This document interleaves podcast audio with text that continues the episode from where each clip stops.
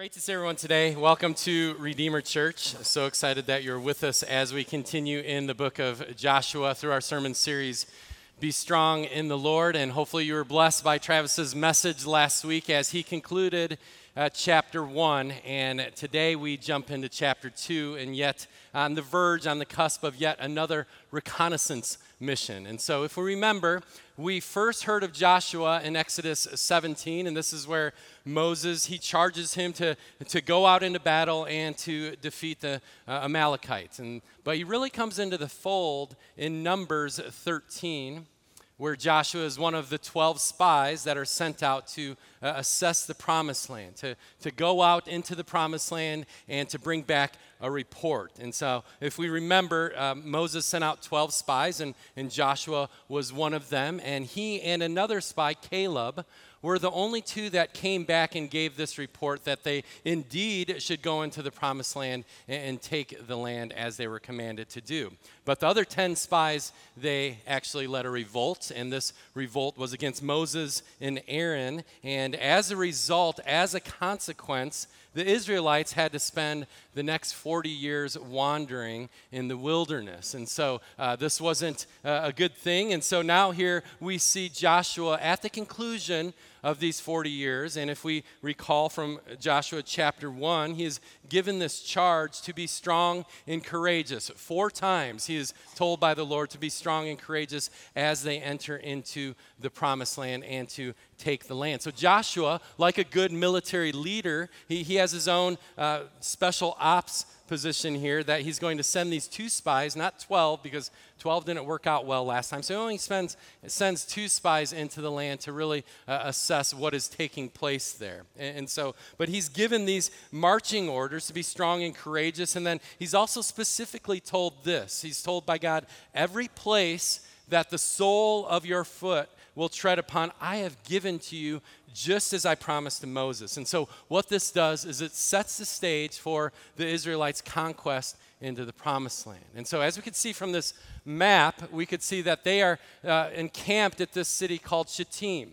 And they're to cross over the Jordan River and into the promised land. But on the other side of that river is an outpost city known as Jericho. Now, it wasn't a very large city, but it was a very fortified city because it was the first city uh, that was there after they crossed over there. So this is what was preventing them to really take and walk in and go into the promised land. If they were to get a foothold in this way and fashion, this would really pave the way, but they had to go through this very fortified city. So Joshua sends these spies not to assess if they are going to attack the city of Jericho, but how and when. And so so this is kind of the narrative, the, the, of the backdrop, the backdrop of the narrative that we arrive at today. But it's only the backdrop. Uh, truly the, the centerpiece, the focal point, uh, the main event. The beauty of our passage today really centers around a woman, a woman by the name of Rahab. And the most unlikely of individuals that the Lord uh, would appoint to uh, allow his divine uh, process, his, his divine plans to uh, allow this divine judgment for the city of Jericho. But this life of Rahab, we know from Scripture that she was a prostitute, a, a harlot. And so the story of Rahab, the story of Joshua 2, is really allowing us to see how the Lord uh, takes this prostitute and turns her into a princess and how the Lord takes Rahab, who led a life of shame, and allows her to be set apart and placed into the Hall of Fame, the Hall of Faith, as we'll later see in Hebrews 11.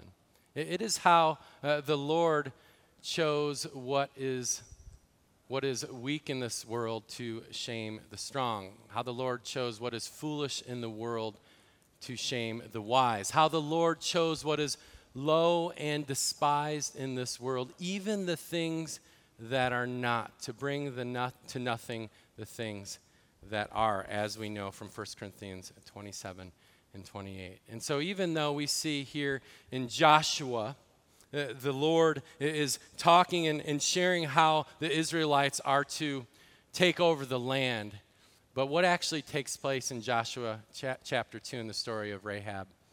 He puts a pause on this conquest of the land and, and allows us to see this beautiful story and how the Lord takes what is low and despised in this world uh, to show off his glory. So if you have your Bibles, please open with me to Joshua uh, chapter 2. And we're going to go ahead and, and, jump into this uh, very significant story as far as um, what the Lord has for us. And so, so in Joshua, the son of Nun sent two men secretly from Shittim as spies, saying, Go view the land, especially Jericho. And they went out and came into the house of a prostitute, whose name was Rahab, and lodged there. And it was told to the king of Jericho, Behold, men of Israel have come here tonight to search out the land. Then the king of Jericho sent to Rahab, saying, Bring out the men who have come to you, who entered your house, for they have come to search out all the land. But the woman had taken the two men and hidden them, and she said, True, the men came to me, but I did not know where they were from. And when the gate was about to be closed at dark, the men went out. I do not know where the men went. Pursue them quickly, for you will overtake them. But she had brought them up onto the roof and hid them with the stalks of flax that she had laid in order on the roof.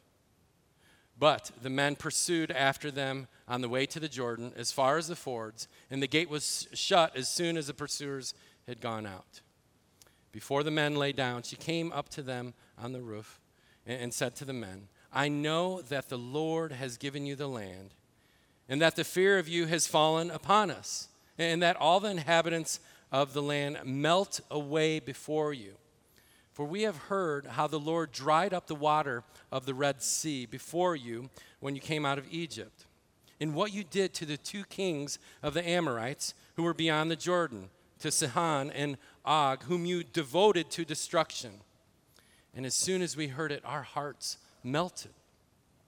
And there's no spirit left in any man because of you, for the Lord your God, He is God in the heavens above and on earth beneath. Now then, please swear to me by the Lord that as I have dealt kindly with you, you also will deal kindly with my father's house. And give me a sure sign that you will save alive my father and mother, my brothers and sisters, and all who belong to them, and deliver our lives from death. And the men said to her, Our life for yours, even to death. If you do not tell this business of ours, then when the Lord gives us a land, we will deal kindly and faithfully with you. Then she let them down by a rope through the window, for her house was built into the city wall, so that she lived in the wall.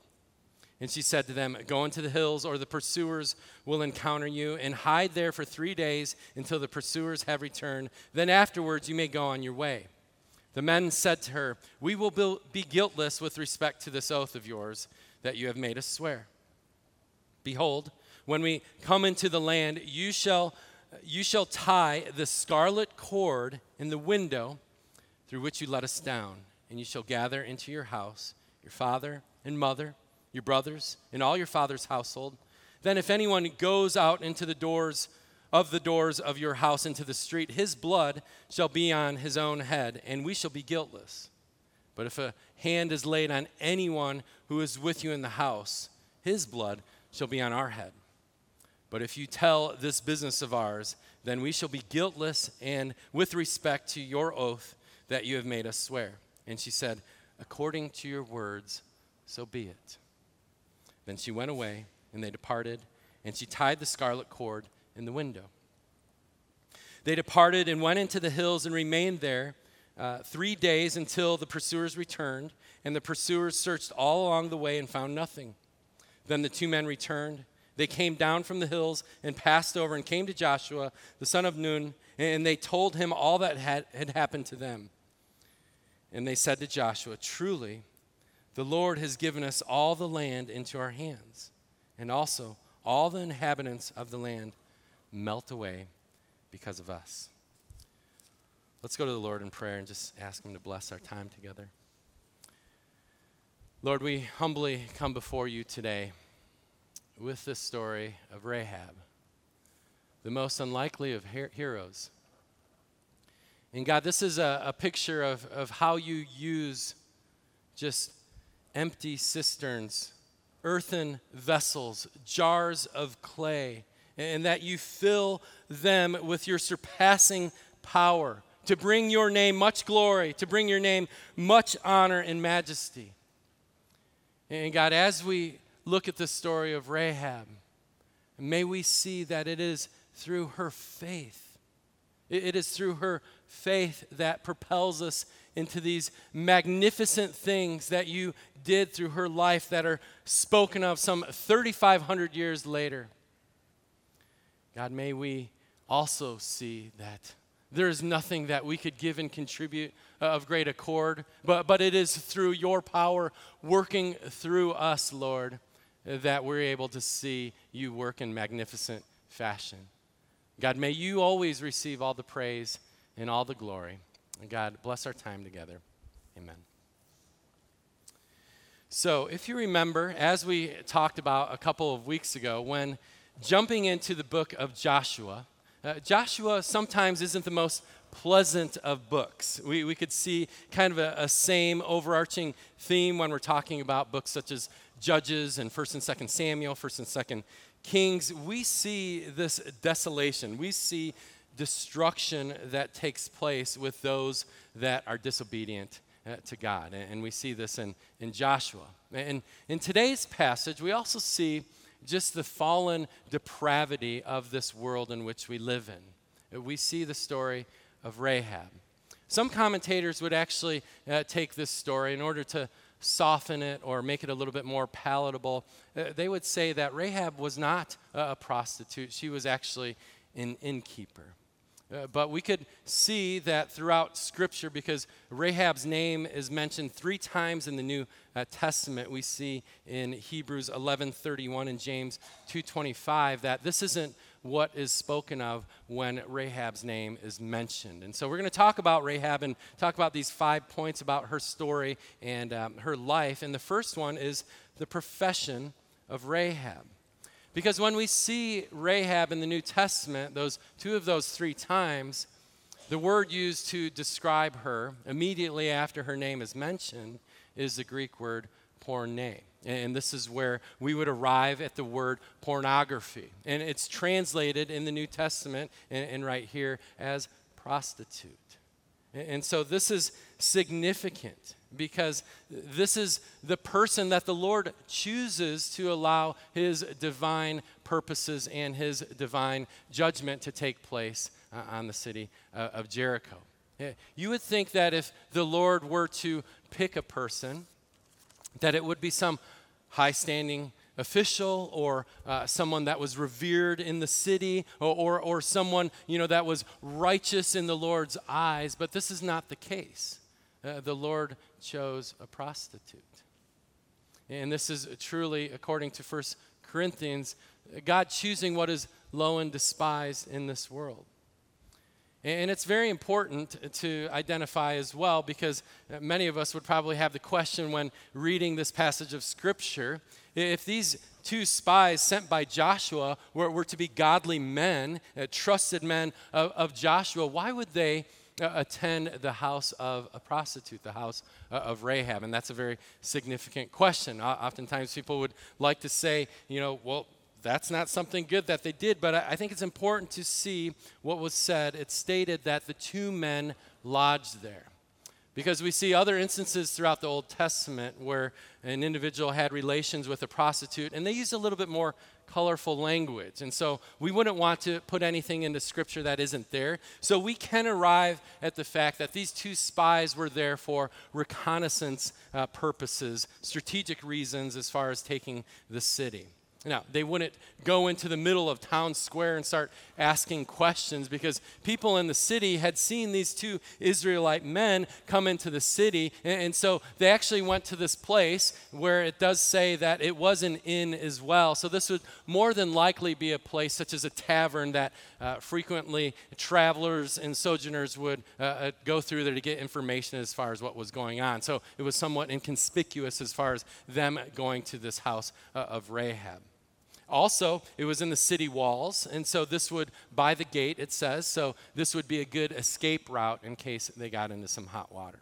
And so this is just kind of a, a, little bit of background. Any questions that you might have when reading through this, like how could these trusted men go to a house of a prostitute? And so, so that's really kind of who Rahab was. Uh, we're not sugarcoating anything here uh, because this is specifically it, it talks about who Rahab was. But more importantly, we're going to step into what Rahab did, and that's our second point: uh, the guile, the guile of Rahab.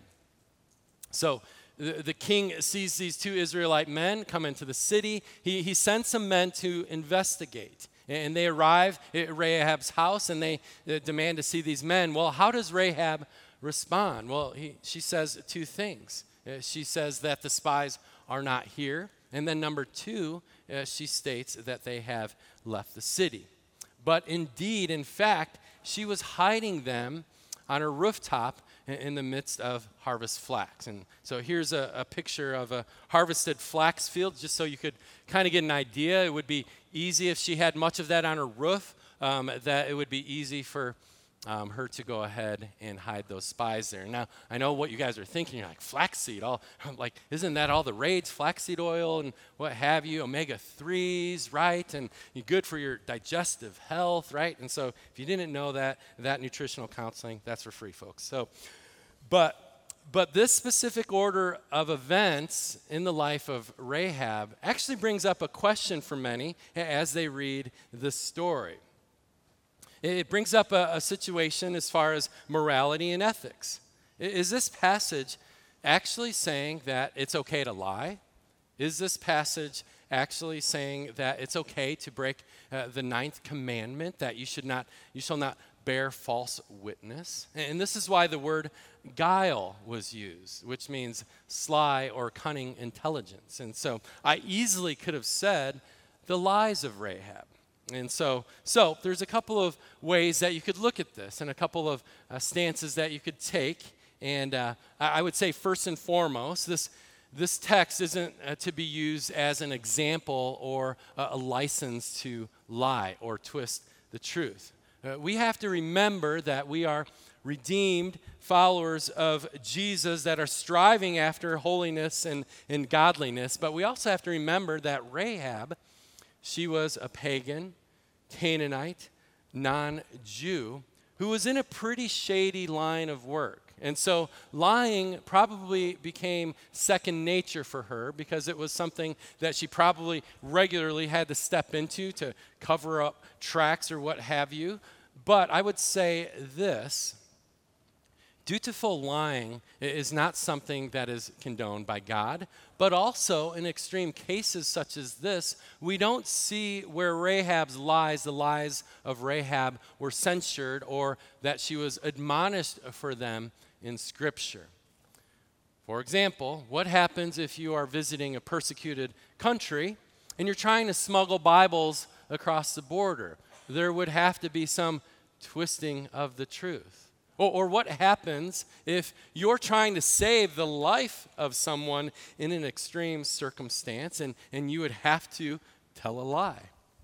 You know, I remember when I went to India uh, a while back and um, I had to tell everyone I was a physical therapist, and I wasn't doing any physical therapy over there. I mean, it would have been good. There's a lot of people that needed help, but but I had to tell. I couldn't tell anybody that I was a pastor. I had to tell them that I was a physical therapist in order to get into the country. So there's a little bit twisting the truth there. And I, I think a, uh, an example that many of us would think of when it comes to this situation would be the story of Corrie ten Boom and how in her book, The Hiding Place, how she was hiding Jews so they, they would not uh, be sent to the concentration camps during the Nazi occupation. And so she shares a story. I'll, I'll, summarize it very quickly how they're in their house, and then all of the sudden, her two nephews come barging through the doors. And why were they barging through the doors? Because these German police officers, these Nazis, were hot on their trail. And they came barging into the door, and what did they do? They hid the two nephews, the two young men, into the potato cellar that was immediately under the kitchen table. Okay, so uh, the, the police found out where they were going, where they were from, and they come barging into the door with their guns leveled, ready to really take these guys out. And so they interrogate the family, and the little niece, she drops her teacup. And as she's picking up the pieces off the floor, the police officer grabs her and demands, Tell me where your brothers are at. And what does the little niece do? She says, Why, they're under the table. And the German police, they thought that she was mocking them because they pulled back the tablecloth and no one was there. So they stormed out of there thinking that this little girl was mocking them. But indeed, the little girl was telling the truth because they were under the table, they were just hidden from plain sight. So we could say that in a situation like this, and this will maybe get your wheels turning a little bit, in the case of Rahab, if Rahab would have told the truth, could the Lord, in his sovereignty and his uh, divine providence, could he have provided a way of escape in the midst of these extreme, unforeseen circumstances? And, and so we might say in these circumstances that we might have to choose the lesser of two evils for the greater good of man or for the greater good of God's purposes. And that in this instance, the Lord would be gracious. Hence the word guile, sly or cunning intelligence. Again, we don't see that Rahab was censured or admonished for telling these lies throughout Scripture. But to really kind of put a game set match onto this, to conclude the discussion, and we could talk about this in the lobby, I don't believe the Lord would ever call us to break one of his commandments or go against one of his attributes. As we see in Titus 1 2, that the Lord does not lie. And in John 17 17, his word is truth. And so, lying, I would say, maybe in some unforeseen, uh, extreme circumstances, should always be avoided. Because what this is saying, the Lord in his sovereignty, he, he's not reduced to unholy acts uh, to allow his purposes and his will uh, to be fulfilled. So, a mild rabbit trail, but I think it de- deserves a, a quick conversation and an answer here in the story of Rahab. But truly, really, what we need to lean into is, is this why? Why did Rahab go to great lengths to hide these spies? Because if Rahab would have been caught, well, she undoubtedly would have been executed. And not only herself, but more than likely her entire family. And so, uh, so she went to great lengths to uh, really aid and abet these spies. And so, she put her life in, in the hands of, of the king. And so, so, in the midst of great peril, in the midst of great risks, what we see is Rahab's great faith. Her great faith a faith that would be remembered for generations upon generations to come. And so that's point number three the faith of Rahab. She states this I know, I know that the Lord has given you the land, and, and that the fear of you has fallen upon us, and all the inhabitants of the land melt away before you. For we have heard how the Lord dried up the water of the Red Sea before you when you came out of Egypt, and what you did to the two kings of the Amorites who were beyond the Jordan, to Sihon and Og, whom you devoted to destruction. And as soon as we heard it, our hearts melted. And there was no spirit left in any man because of you. For the Lord your God, He is God in the heavens above and on the earth beneath. And this is significant.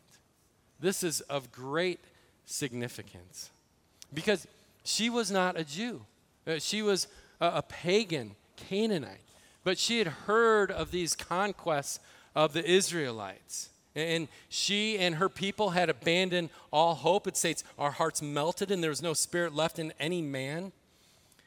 And, she did not say at the beginning of this passage in verse 9, uh, she just, she didn't say, I think that the Lord has given you the land. Uh, she did not say, It appears that the Lord has given you the land. She says, I know. I know that the Lord has given you the land. And this leads Rahab to make this profession of faith to these two spies in verse 11. What does she say? For the Lord your God, He is God in the heavens above and on the earth beneath. And this is a very significant profession uh, of faith, and we're really going to lean into the substance and essence of this. Why? Because Rahab, she did not see all of these things that had taken place in the past. Uh, she was not there when the, all the deaths took place, uh, when, when the Israelites put the, the blood of the lambs uh, over the doorway. Uh, she was not there when the 10 plagues hit all the people. Uh, she was not there when they crossed over the Red Sea on dry ground. Uh, she was not there for the desolation of the Amorite kings. Uh, she was not there to witness the, the, the pillar of cloud by day and the pillar of fire by night. She was not there to witness any of those things. Rahab, she did not see, but she still believed. And many see and do not believe, right? Many see and do not believe, but Rahab believed in which she did not see. And, isn't this the story of our faith? What are we told in Hebrews 11 1 as the definition of faith? Now, faith is the assurance of things hoped for and the conviction of things not seen. And, so often, isn't this where we arrive as, as, as Christians? We, we say, Lord, I need a sign. I need you to tell me this. I, I need you to make it abundantly clear. But so oftentimes, God has made it abundantly clear. He's been telling us all along. We just have to have the faith that He said He's going to do what He said He's going to do. Uh, we, we're going to look at this in a couple weeks with memorial stones. Uh, so easily we forget. So easily we forget of the Lord's faithfulness and how He delivered us and, and carried us and, and showed us the way. But we get to this place, it's like we need to see the Lord show up again instead of looking back on everything that He's already done. in Rahab here.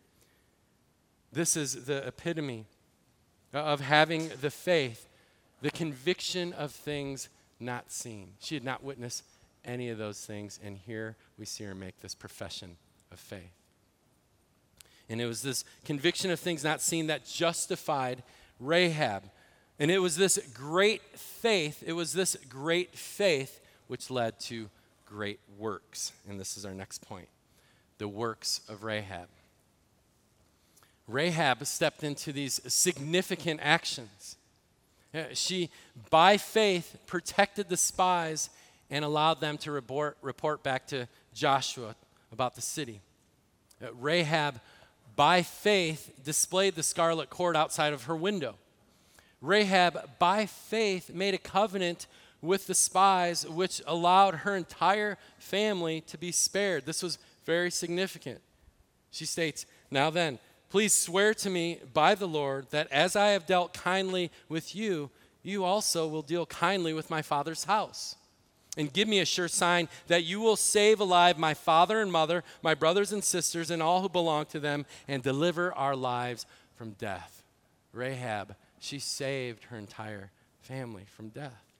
And it was through these actions of Rahab uh, that were based on this rich, great faith of Rahab that serve as validation and justification of her faith. And what do I mean by that? Well, obviously, we would ascribe to Ephesians 2 8, right? For by grace you have been saved through faith, and this is not your own doing. It is a gift of God, not by work, so that no one may boast. Sola gratia, grace alone, sola fide, faith alone, solus Christus, in Christ alone. These are the things that we would ascribe to, but what are we told by James in James 2? Well, we're told that faith, faith without works is what? Dead, right? We're told faith without works is dead. In James 2:18, he goes on and says, "But someone will say, you have faith and I have works." And he says, "Show me your faith apart from works, and I will show you my faith by my works." And who does James use as an example of works here that serve as validation and justification of faith? Well, none other than Rahab. And in the same way, James 2:25, and in the same way was not also Rahab the prostitute justified by works when she received the messengers and sent them out by another way. So, this is, you know, I know it's a very loaded thing to drop. We could have the faith and works conversation till the cows come home. But all of these things, James specifically uses Rahab as this example of great works, the great works of Rahab that allowed this justification of her faith. So we look at all these things. All of these things, the profession of Rahab, the, the, the guile of Rahab, the faith of Rahab, the works of Rahab, and they lead us to this beautiful, God glorifying final point, and that is the legacy of Rahab. The legacy of Rahab. Where did we start things out today? We said God chose what is low and despised in this world, even the things that are not, to bring to nothing the things that are. God chose Rahab to powerfully work through. So much so that 3,500 years later, we're preaching messages on Rahab. Her, her name is mentioned among the greats of God's word. We, we find that Rahab was taken from the hall of shame and she was taken to the hall of faith. One of the most significant places that we see in God's word of these men and women of great faith, we see the name of Rahab.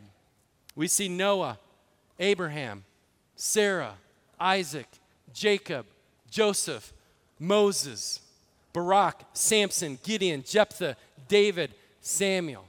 And in the midst of all of those amazing names, we see the name Rahab nestled right in the middle of it. Hebrews 11:31. She actually gets a whole verse all to herself. By faith Rahab the prostitute did not perish with those who were disobedient because she had given a friendly welcome to the spies. And there's more of much greater significance. Rahab. Rahab. We find her name in the lineage of none other than our Lord and Savior, Jesus Christ. Because Rahab, she married a Jewish man by the name of Salmon. And many of you guys know where I'm going with this that have studied this passage. And, uh, you know, lore would say that maybe Salmon was one of the the two spies. I, I don't know, but I read a couple of things on that.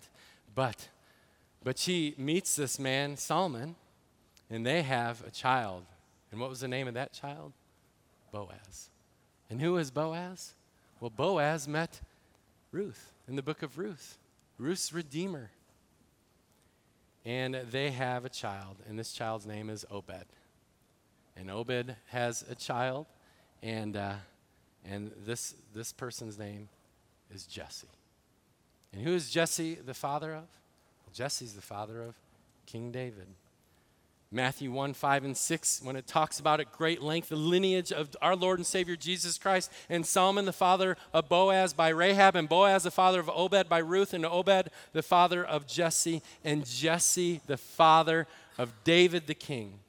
So, just as we talked about a couple of weeks ago, this rich lineage of faith with Lois and Eunice and, and Timothy, we see right here that Rahab was a great, great grandmother of none other than King David. And why is this important? Why is this significant? Because it is the fulfillment of messianic prophecy. Because as we were told in Isaiah 11 1, there shall come forth a shoot from the stump of Jesse, and a branch from his roots so shall bear fruit. And the, the chapter goes on uh, talking about this messianic fulfillment of, Jesse, of Jesus Christ. And so this is of great significance. You see, no one was in greater need of redemption than Rahab. We have a non Jew, Canaanite, pagan prostitute. And the Lord chose her the Lord chose her to do these magnificent things. This was an individual that broke every Mosaic law out there, but she received the grace of God.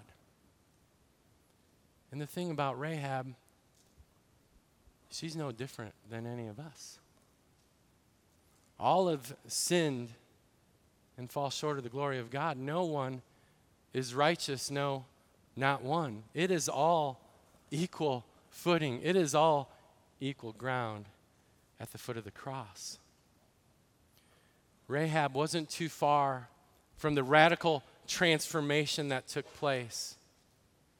And often, some of us, we think, oh, what we've done or what we're currently doing, that separation is just significant enough to say that the Lord doesn't care about me. I'm not good enough to be in His presence. Or some may take the other end of the spectrum and say, hey, I've got all this stuff, and it's really, I'm such a good person, it's not in need of the grace of God. But this is really where it comes home and resonates with all of us. There is no sin beyond the grace of God. There's nothing you can do that can separate you from the love of Christ, and there is no sin that doesn't require the grace of God. We are all beggars in need of bread, and the Lord's blood was shed.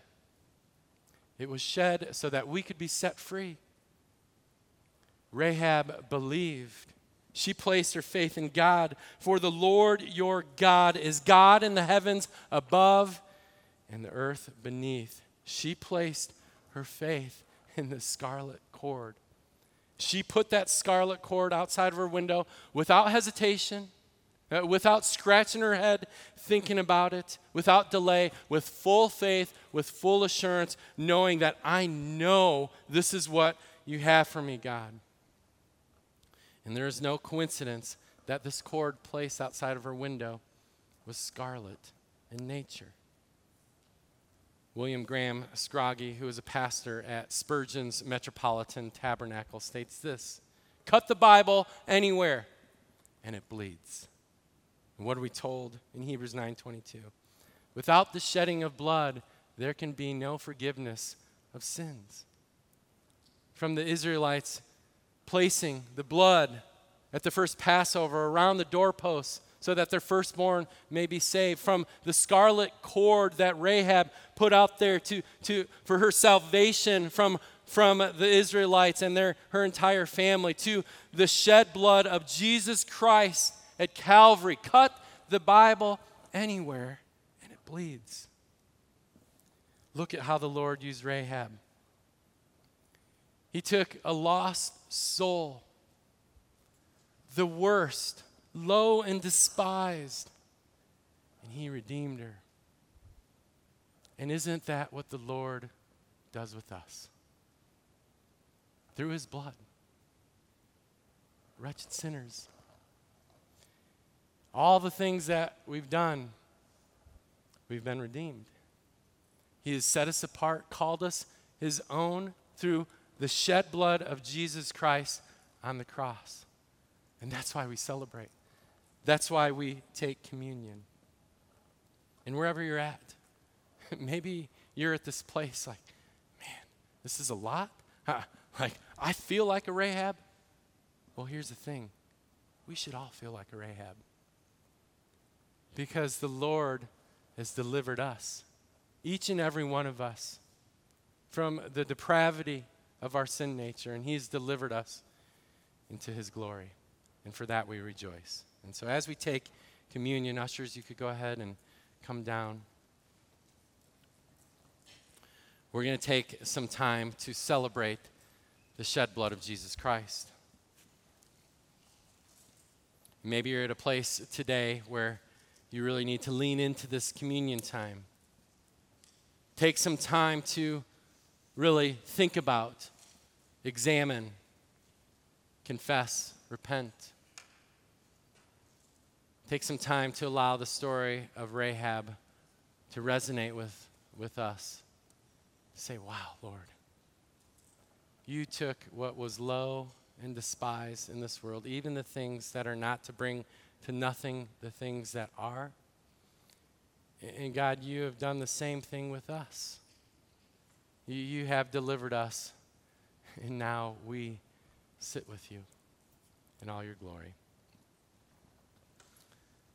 Let's pray. Lord, allow the story of Rahab to just resonate with us. Uh, allow your word to do a work. God, we ask that. It doesn't just come in one ear, out the other. God, allow, allow us to see your, your goodness, your grace for us. God, allow our faith to be emboldened. Uh, allow us to believe in the things that we do not see. God, allow us to just be propelled into one degree of glory to another. God, allow us to take the time always, regularly, to see what we've been delivered from. God, it is through your shed blood that we have life. God, it is through your word that we could see stories such as this uh, that are types or, or copies. The scarlet cord of Rahab, Lord, that is to look and point towards the shed blood of Christ at Calvary. So, God, allow us to step into these things on this day. Amen.